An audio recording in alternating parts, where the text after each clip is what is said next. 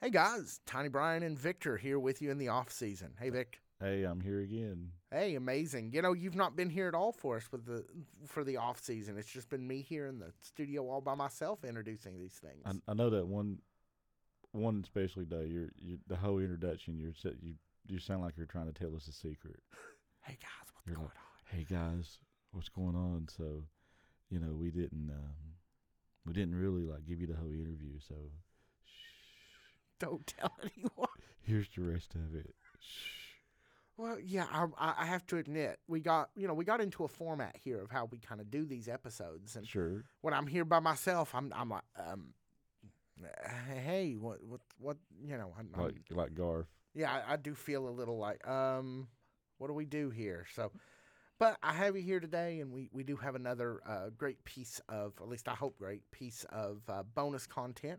Okay. Now, this is a little different. Uh, previously, we've released a lot of uh, the longer interviews, uh, which have been pretty great. Been great to be able to get those out.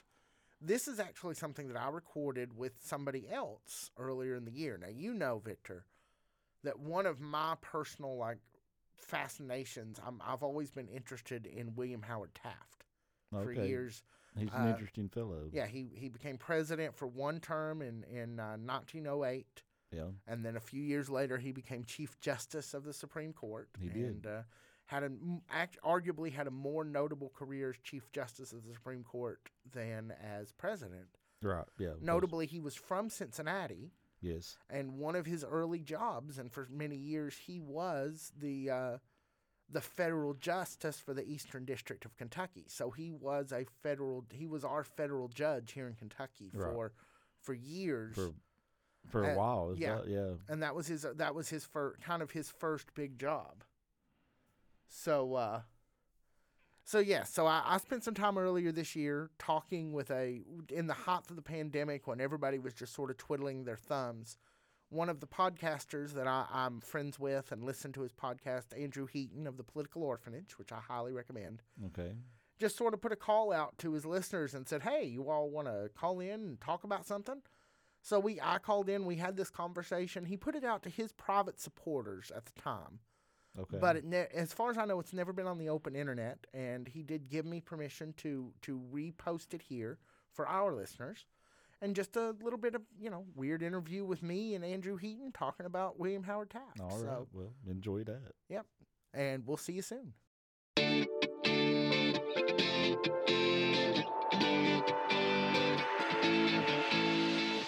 Hello, orphans! We're going to do a new thing today.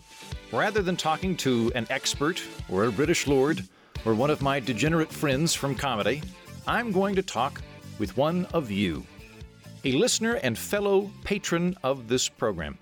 One of the fun things about doing this has been getting to know the audience and expanding beyond just me talking into a microphone to a bunch of strangers to actually having a rapport with the people that compose this community. Because it's not just me talking and you listening, it is a community. And uh, it thrills me that some of the people in it have become friends through this, which I think is great.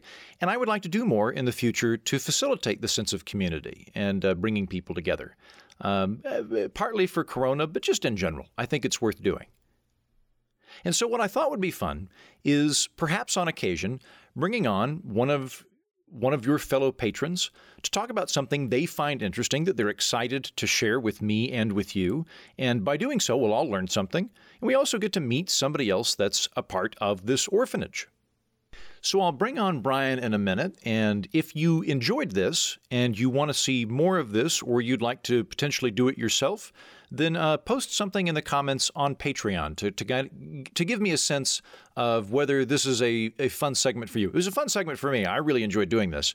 And uh, if it's something that you guys also think is worthwhile, um, let me know in the comments uh, or, or message me if you've got constructive criticisms. Uh, Clearly, don't lambast Brian, who is kind enough to come on the program in the, in the comments section. Give give him nothing but but uh, aplomb and, and positive feedback. Uh, but uh, feel feel free to uh, go in the comments uh, and, and message me, and maybe we'll do some more. I don't know. I might put this on the the main feed, but I will only be soliciting topics and conversations for this from the senior orphans of the orphanage. That's you uh, that support it via Patreon. That's the only people I'm going to hear from. I'm not opening it up to the, the, the, the general masses. It's just you folks. But if you want to do it, let me know.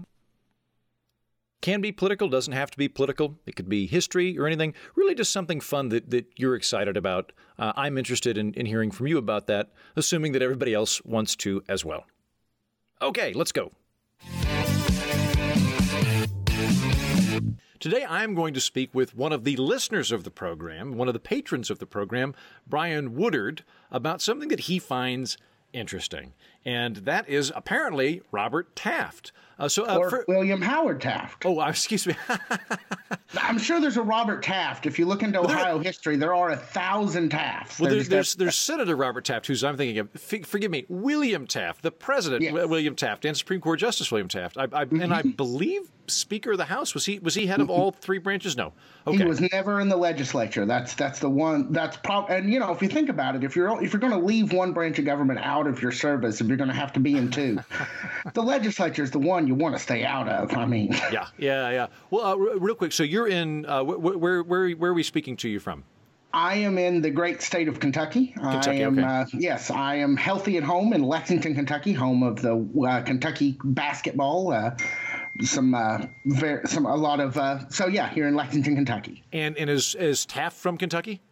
No, Taft is from Cincinnati, Ohio, which okay. is about 90 minutes uh, north of here. Okay. It's right on the border. Uh, in fact, the Cincinnati airport is in Kentucky. It's one of our it's one of our little jokes. Wait, what? Actually, the Cincinnati yeah, the airport's Cincinnati located in Kentucky. Airport, it is. It's in Hebron, Kentucky. I work in Hebron a lot, and yeah, it's it's there. It is in Kentucky. Uh, well, first of all, I'm going to uh, give my great displeasure to the lying state of Ohio uh, for having its. They are a bunch of liars. Airport in a different state. That's like if yep. you flew into London Luton and found yourself in northern France. Uh, you have some thoughts on that. Okay, so so William, he's kind of from your neck of the woods then. Will, William Taft he is. was in fact our uh, at once upon a time he was the uh, federal judge for the Eastern District of Kentucky, which is okay. where I'm from. So he, right. not in my lifetime, but he was from here once upon a time. Did, did he go from federal judge to to elected office, or, or did he did he leave the presidency and work his way up? He actually, if I'm not mistaken, I believe he was Solicitor General first. So he actually argued before the Supreme Court, uh-huh. then became a federal judge, then became Secretary General of the Philippines, our very first colony. Uh-huh. So you know that's a rich that's a, a rich history there. Uh, comes back from there after after Teddy Roosevelt becomes president come is, Teddy Roosevelt tries to give him a spot on the Supreme Court twice while he's overseas. Won't take it because he feels like he owes a debt to the Philippines. He needs to finish the work he started trying to help transition them away from American rule because no one really wanted the Philippines. We wanted, you know, we weren't really looking for colonies at least at that point and uh, so they were trying. So he felt like he needed to get through that. Finally, uh, Roosevelt, the first Roosevelt, gave him the job of Secretary of War, mm. which would give him jurisdiction over the colonies. So that he took. Okay. And he was basically TR's right hand man through his presidency. In fact, when Roosevelt would go out west and go, you know, wrestle moose or whatever it is Teddy Roosevelt was up to, killing badgers would, with a hatchet. Yeah, killing badgers with his hair with his bare hands yeah. or, or whatever it was. He would say that he didn't need to worry about didn't need to worry about the government because he left Taft sitting on the lid. Mm-hmm. So that was he. So it was a. It was a. It, you know, he he rose into that, and then he was because of the way Teddy Roosevelt came to power. He came to power through the death of his of he was a vice president, right. and came to power in that manner. He didn't feel it was right to to, to go for a re-election. He felt he served like three quarters of, of the, the president's term. He won the election. He felt like that was all that he was entitled to. Is that why TR didn't run? See, I figured that TR had just decided that he didn't want to be president anymore, and then sat oh, out for four years and went, you know what? I changed my mind. I want to be president after all. He, no, in fact, no. In fact, he made that statement the night he was reelected that he would not seek another reelection, and regretted it from almost the moment the words crossed his lips. Right. And so instead decided that. Wait, wait, know, hold, wait, hold on. He he become. I think McKinley dies and he becomes president, yes. right? He run. He so, but he does run for reelection. So and he wins in a landslide. Okay, so I, I, I then the, the, the, logic departs because so he he did run in his own right afterwards. He did and won in his own right, and when he won, he said, "I won't seek another term. This will be it." Got it. Okay, because that, so, that had been the standard was two terms, and he'd served. Exactly. Two, got it. Okay, yeah. And you know, even though we hadn't formalized it because he had a cousin who was going to, you know, run all over it in a few in a couple exactly. decades. Yeah, but, yeah. Uh, anyway, so yeah, he decides not to run that for that what could have been what he you know a lot of people wanted him to run for that second term in his own right. Instead, he doesn't. He picks Taft as his as his successor, uh-huh. and Taft is just sort of this jolly fat guy. You know, he's and speaking as a fat guy myself, I feel like I say that. Uh, and you know, he was he was amiable and he was competent. In fact, I, I and and so he was able to on the energy of Ta- of Thomas or Teddy still being a very popular president, got him right in there, and then Teddy immediately takes off to Africa to stew.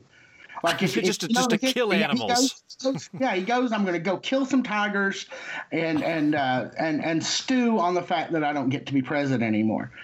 And uh, you know, comes back, and then they have this super bitter 2012 or 2012, 1912 uh, election that actually splits the Republican Party and puts Woodrow Wilson into office. Right, right. So, well, just just just because I just to make sure I've got the chronology right, because basically Roosevelt expects, accepts, ex, assumes Taft will stand down. Like he he basically calls Taft that he's like, "Hey, good job being a seat warmer for four years.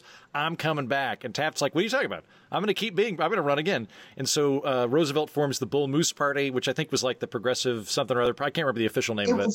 Conservative progressives, because you know these labels are just arbitrary and right. we change them around every twenty or thirty years. Yeah, yeah. But but he he uh, but we we call it the Bull Moose Party, but there was some other formal name and that split the Republican ticket and propelled uh, uh, uh, Woodrow Wilson into office. Yeah. Yes, in in a Perot and Clintonian fashion, right. indeed. Yes. Yeah. Okay.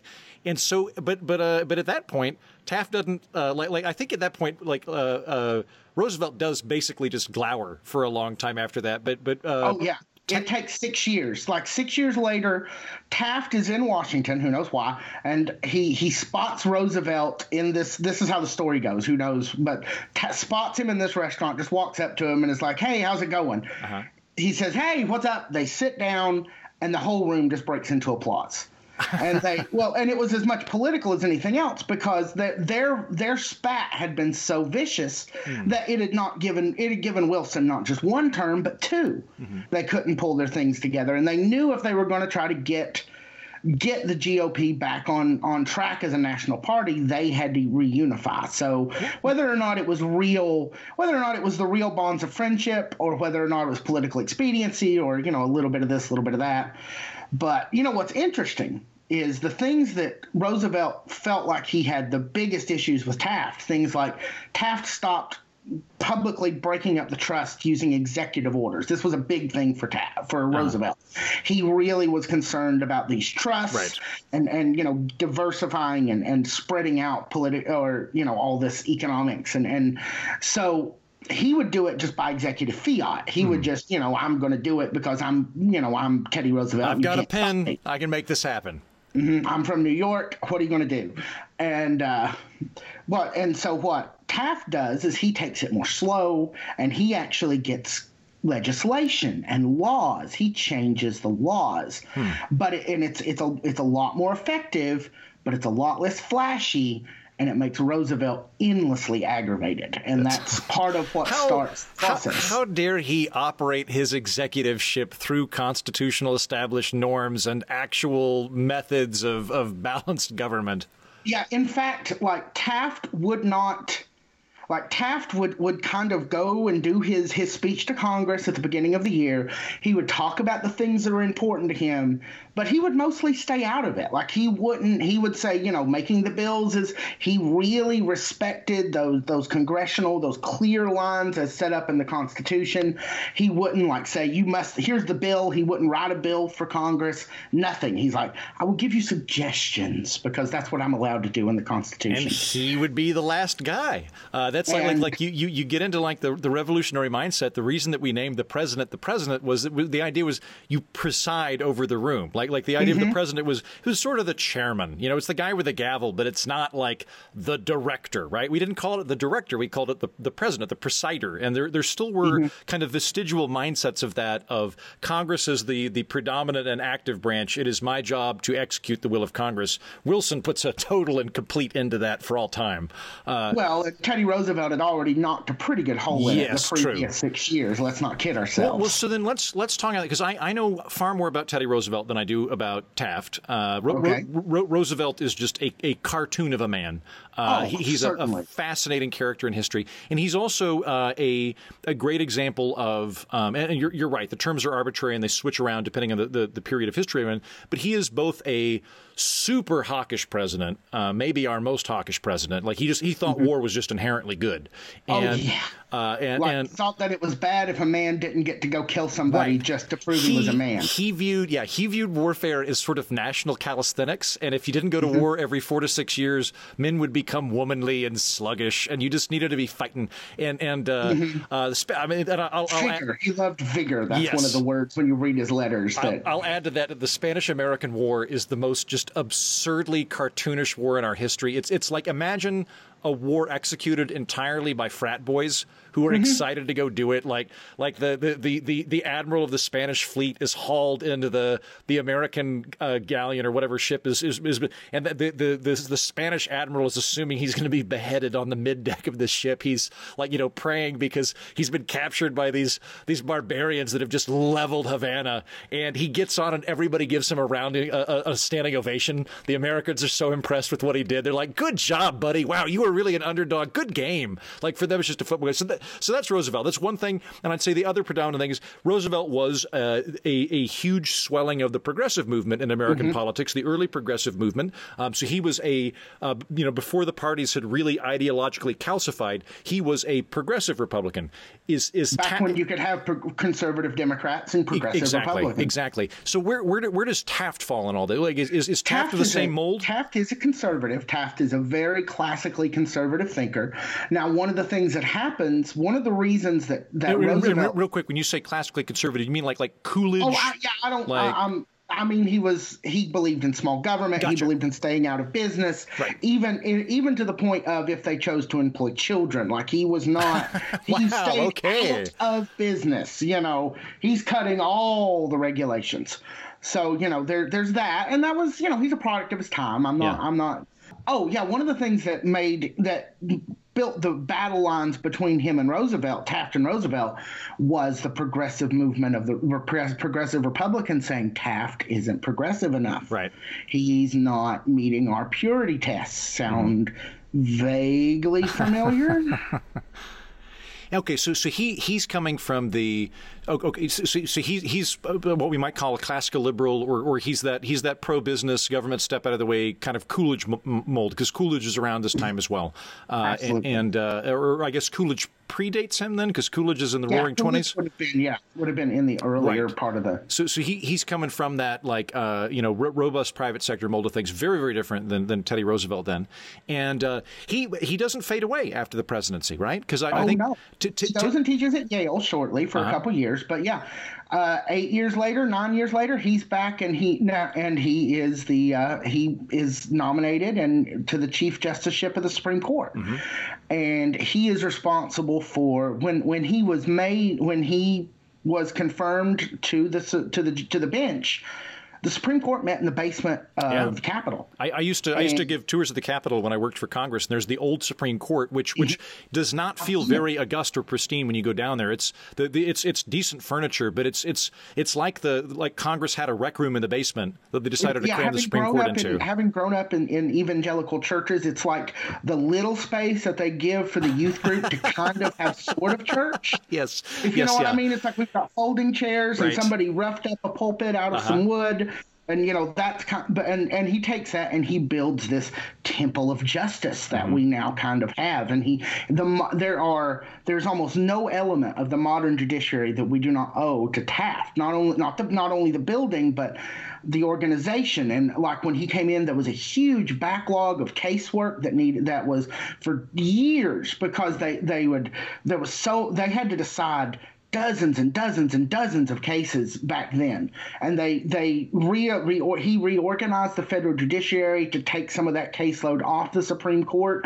He kind of and he didn't have a Roe versus Wade or a Brown v. Board education or any of that, but he cleared the way to give to give the Supreme Court kind of the mental bandwidth to examine those kinds of questions.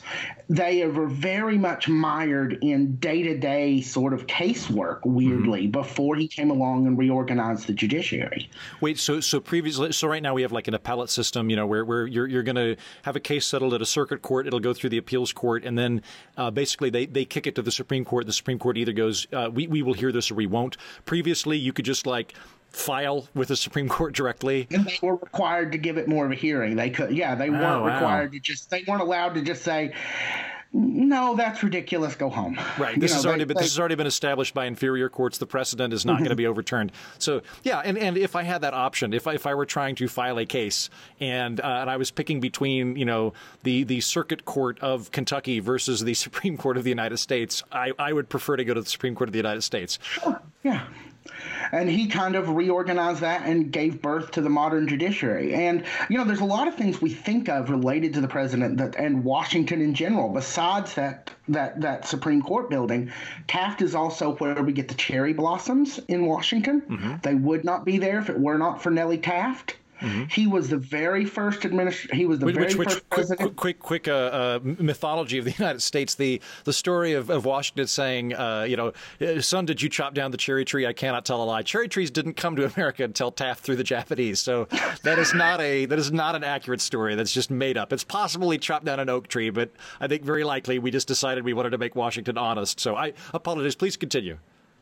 But yes, he, he brought the cherry blossoms. Nellie Taft discovered those when they were governor general over in the Philippines and br- got those from the Emperor of China. He was the very first president to throw out a first pitch. That was in 1910 for the fir- for the start of the baseball season. He threw out a, the first pitch against the when the Washington Nationals played the Philadelphia Athletics. So Okay. he was also the uh, the the first. Pre- he turned the west wing of the White House into a full building. It was basically just a, a small building connected with a portico to the main mansion. Mm-hmm. He filled all that space in and built the first Oval Office, but weirdly not the current Oval Office. Really? Yeah, the the building was was remo- the West Wing was remodeled again after the Second World War, and they they they went they continued the tradition of the Oval Office, but it's a different build, but it's a different room. Huh. Um, okay, okay, so the anecdote that I'm dying to know, and, and I, I suspect that this is not true, but it's the story that all, at least everyone at my high school, coming. you know what's coming. Yeah, when I was in high school, this is the only thing we knew about Taft was Mm-hmm. he was so fat he got stuck in the White House bathtub. Is that true? That is, but there was the the there was a gentleman named Hoover. Who was the usher? You know, the the White House. You know, the presidents come and go. The the House staff stays for decades. Right, yeah. So this guy named Hoover, he was the usher for four decades, ten presidents. Wrote a big book, and in there basically came up with these salacious and, and weird details about all the presidents he served. That is the origin point of the story that Taft got stuck in the bathtub, and furthermore had to have a saw to cut him out Uh huh. but it is in fact there is no evidence that it's true So yeah, that sounds to, yeah. Two two thoughts on that. It sounds to me like one, the guy has a direct incentive to make salacious content in order to sell the books. exactly Two, while I've never had to haul a fat guy out of a bathtub, I have a lot of experience with baths, and uh, they're pretty slippery. I would yeah, I I, would was going to think. say, as a fat man who gets who occasionally takes a bath, I have no idea how you get stuck. I've tried. I, I've, I look preparation for this interview, and since I have nothing else going on, I ran a bath in my sh- in my bathroom, got in, and tried to see it with the phone close at hand so I could call for help if I was wrong. But I decided to mythbuster my way through this, and uh, yeah, I couldn't stick myself on purpose, so Yeah. I can't imagine Bill did it on accident. Okay. Although he did very much he didn't shower he wanted a bathtub they and they did build him a custom bathtub as part of that remodel where they got the first oval office and the the boat force one whatever it was that he mm-hmm. the ship that was his when he traveled you know around also had to have a custom bath built into it. Because he wanted to have a shower as well. Because he didn't want to shower. He wanted to take baths. Oh, okay. All right. Yeah. Okay, great. So basically, the one thing we all learned about Taft at high school is false. Yeah. And uh, and he he is significant. He's responsible for both building the physical Supreme Court building, but also uh, re-administering the entire judicial system, and uh, uh being, I guess, the last uh, the, the last old school presiding president as opposed to the last actual constitutional president. Right. Yeah. nice. Okay. I like to say Taft's administration was marred by competency. what, uh, out of curiosity, what got you into Taft? Because I, I, don't feel like he is. When you when you ask people like, "Who's your favorite president?" or "Who what president are you more interested in?" I feel like Taft's not even in the top ten. No, no. I uh, I got into Taft when I when I stumbled upon a book by Doris Kearns Goodwin uh, called The Bully Pulpit, which uh-huh. and I got into it because I'm interested in the Roosevelts, not mm-hmm. just Teddy but Franklin. I find that whole that whole spiel kind of interesting. So and it was about and The Bully Pulpit is about that election between Taft and Roosevelt, but it really kind of traces their whole history. And it also, in parallel, traces the rise of the mass market magazine, mm-hmm. which came about around the same time, and journalists like Greta Tarbell, and, and kind of that whole process in the same time. And in the process i just learned about taft and he was he was close enough to being a, a, a, a kentuckian that i you know kind of latched onto that. And you know he he's also you know a, a brotherhood of the fat asses and you know, pardon my language please. But you know and and and it's he's just fascinating because he accomplished so much and yet is known so little and sort of you know is overlooked and you know one term who cares about one term presidents? You know they're, they're seen in a lot of ways as sort of failures. So i just find and and so i just find a lot there to, to mine and i just find a lot interesting. Yeah and i, I guess he, he would be in a really interesting period. Like you think about how uh, presidential campaigns were conducted prior to, to mass communication. So he, he would be around radios would exist by by the time he's around right not really. They, they had okay. phonographs. Like he, he is one of the first presidents that we have like his campaign speeches recorded to vinyl. Uh huh. Okay. Oh, so we know what he sounded like. Yeah, we do have some samples of his voice, uh, kind of higher and readier than you would imagine. Mm-hmm. Kind of, probably kind of like mine, really. um, but uh, one of the interesting things, since you mentioned campaigning, you know, like when Roosevelt was can- was president, presidents didn't campaign on their own behalf. Right, exactly. That was the other thing I was going to say is that like you go back to the older model, and it confused me when I was a kid when I read about this, where they, they would all do like front porch campaigns, like they mm-hmm. would they would, which is mind blowing because now you have yeah, ca- candidates all surrogates, jet jet setting and bussing around, but you you uh, yeah you they they would conduct the campaign from their porch, and the the kind of the the, the mythos that, that you wanted to communicate was I am a modern day Cincinnatus. I don't want to be president. I have been drafted by the people of the United United States, and I am rising to the occasion to do this. And it was this sort of exercise in a, kind of audacious humility. Uh, uh, it, and, he, and it is it's so affected. I mean, and it's just so weirdly American too. Yeah. You know, it's just when you hear about it, you're like, well, of course we did that. That's what's interesting is when when Roosevelt was reelected, his chief surrogate, the guy who actually went coast to coast and stumped for him, was Taft. Really? Okay. Yeah, and then so yeah, and I, am thinking that, that, it would be very different then because if, if he's not got uh, if if radio's not up, if if if magazines are just beginning to happen nationally, prior to that, you're you're basically relying on surrogates or you're uh, you're yeah, you're just pamphlets. Yeah, pamphlets, or you're, or you're, maybe you're getting like a, a, like a debate reprinted in certain newspapers, but mm-hmm. but otherwise, like you think about it, it's it's weird to think back in like you know 1900 or not 1900 like 18 80, you, you may not know what the president looks like other than physical descriptions or really bad, you know, daguerreotype. Woodcuts. Yeah, woodcuts, things yeah, like woodcuts. that. that. Yeah, that's how everybody knew what Lincoln looked like. Right, yeah. those, that, those famous woodcuts.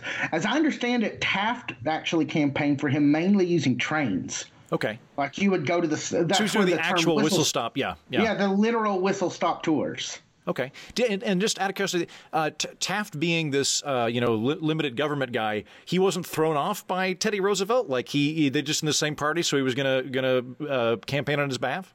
Yeah, and what's funny is the whole time that you know Roosevelt's there and and and Taft's his Secretary of War, Roosevelt just assumes that Taft is going to go right on with his policies. Mm-hmm. because, and I think it's just because Taft was just a nice dude and you know an affable dude. And you know so obviously he agrees with me but lo and behold when you give him the power turns out he has some ideas of his own. Right. Yeah. So and, and i gotta say a, a, not not standard route to the presidency a federal judge to colonial governor to president. I can't i i, don't do, do you know if he was the first gov he was the first and only president ever elected to this country who actually had experience running a country Good point. Uh, yeah, no, no, touche. I, like other than vice presidents, uh, vice presidents yeah. inheriting it. Um, yeah, that's a very good point. Uh, and uh, uh, I, and I can't think of there, there, might be examples of jurists that became president, but I can't think of any others. Uh, not, not off the top of my head. That's just it's anathema to it. Certainly in today's world, where. Yeah you know, judiciary is, is supposedly, and I like to think of Taft as not a politician, but a government person. He he's there to govern. He's not, and the, his lack of political acumen is probably why he only had a one term. Yeah, that fact that, and we we we are sort of remiss if we don't at least touch on Nellie Taft for just a moment. Please do. Uh, Nellie Taft was this is remember this is in the age before women had the right to vote. Mm-hmm. Nellie Taft was the driving political force behind Taft. She's the one who insisted he would he go to the Philippines. She's the one he insists who insisted he come back and be Secretary of War. She had went to, I want to say, as a teenager, she had went the other Ohio Hayes, Rutherford Hayes. He had went. She had went to Rutherford Hayes's White House as a teenager, saw the White House and went, "Well, I just got to be here," and literally went home and married herself a man and made him president. and then and and uh, and then she's the reason we have the cherry blossoms. They uh, oh she's the one who insisted that Bill Taft learn the the the tarantella, or there's a traditional uh, Thailand Thailand dance that mm-hmm. he learned, and there's there's apparently some film of it out there somewhere of him dancing it. I keep looking for it, I haven't found it. But so you know, she gets him. Nellie brings him to this point. She is he calls her his senior partner. Mm-hmm. I mean, that is just how important she is to him. And two months into his presidency, she has a stroke, and she's uh. never the same. Yeah. So I mean, there's it's one of those things where who knows what what might what might have been if if Nellie Taft could yeah, have good, stayed and continued to kind of be the senior partner in that relationship. Pre- president of North and South America, uh, no if, she, if, she'd stuck around. Well, uh, Brian, I'm going to go ahead and cap it off there. It, uh, and uh, um, I, it was delightful talking to you. Thank you for taking time out of your day and sharing this interest with us. I am I am I have absolutely no credentials with which to speak on this stuff except my enjoyment of it and the fact that I pay you a little money every month. But I'm happy to have come, and if, if I hope you've enjoyed the conversation. Uh, very much so, and uh, be, because part of the reason that I'm doing this is I, I, want to facilitate more of a sense of community with listeners of the program, and know that it's not just a relationship between uh, me, the guy talking, and you, the people listening, but actually between the listeners themselves. Uh, where would you want people to reach out and talk to you about Taft or anything else? Are you are you active in Discord or Facebook or anything like that? Twitter? let's anywhere where finer social media is uh, pervade you can find me at tiny brian. That is t-y-n-i-b-r-i-a-n wonderful. Tiny brian. All right. Thank you brian. All right andrew. Thanks so much